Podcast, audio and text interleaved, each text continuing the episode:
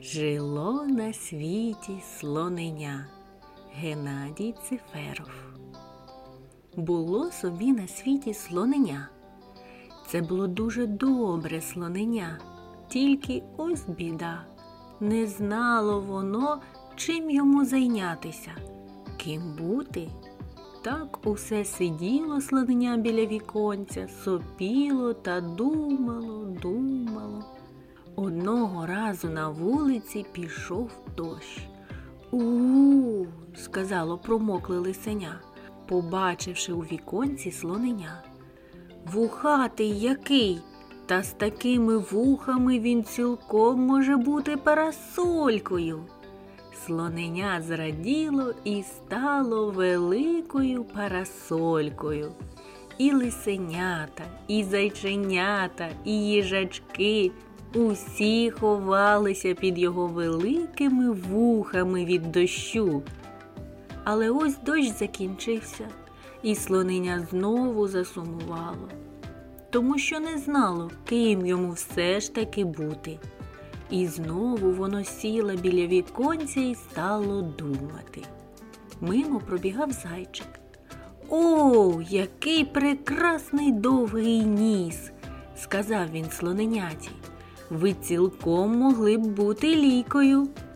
Добре слоненя зраділо і стало лікою. Воно полило квіти, траву, дерева. А коли поливати більше було нема чого, воно дуже засмутилося. Пішло на захід сонце, запалилися зірки, настала.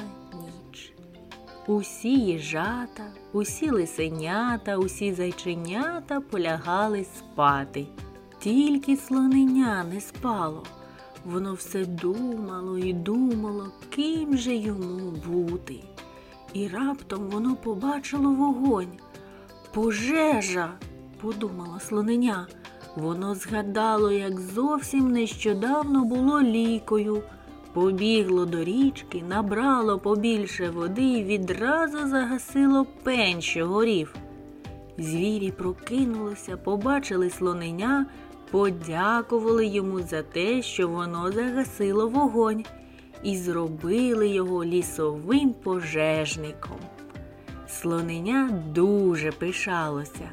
Тепер воно ходить в золотій касті і стежить за тим, щоб в лісі не було пожежі.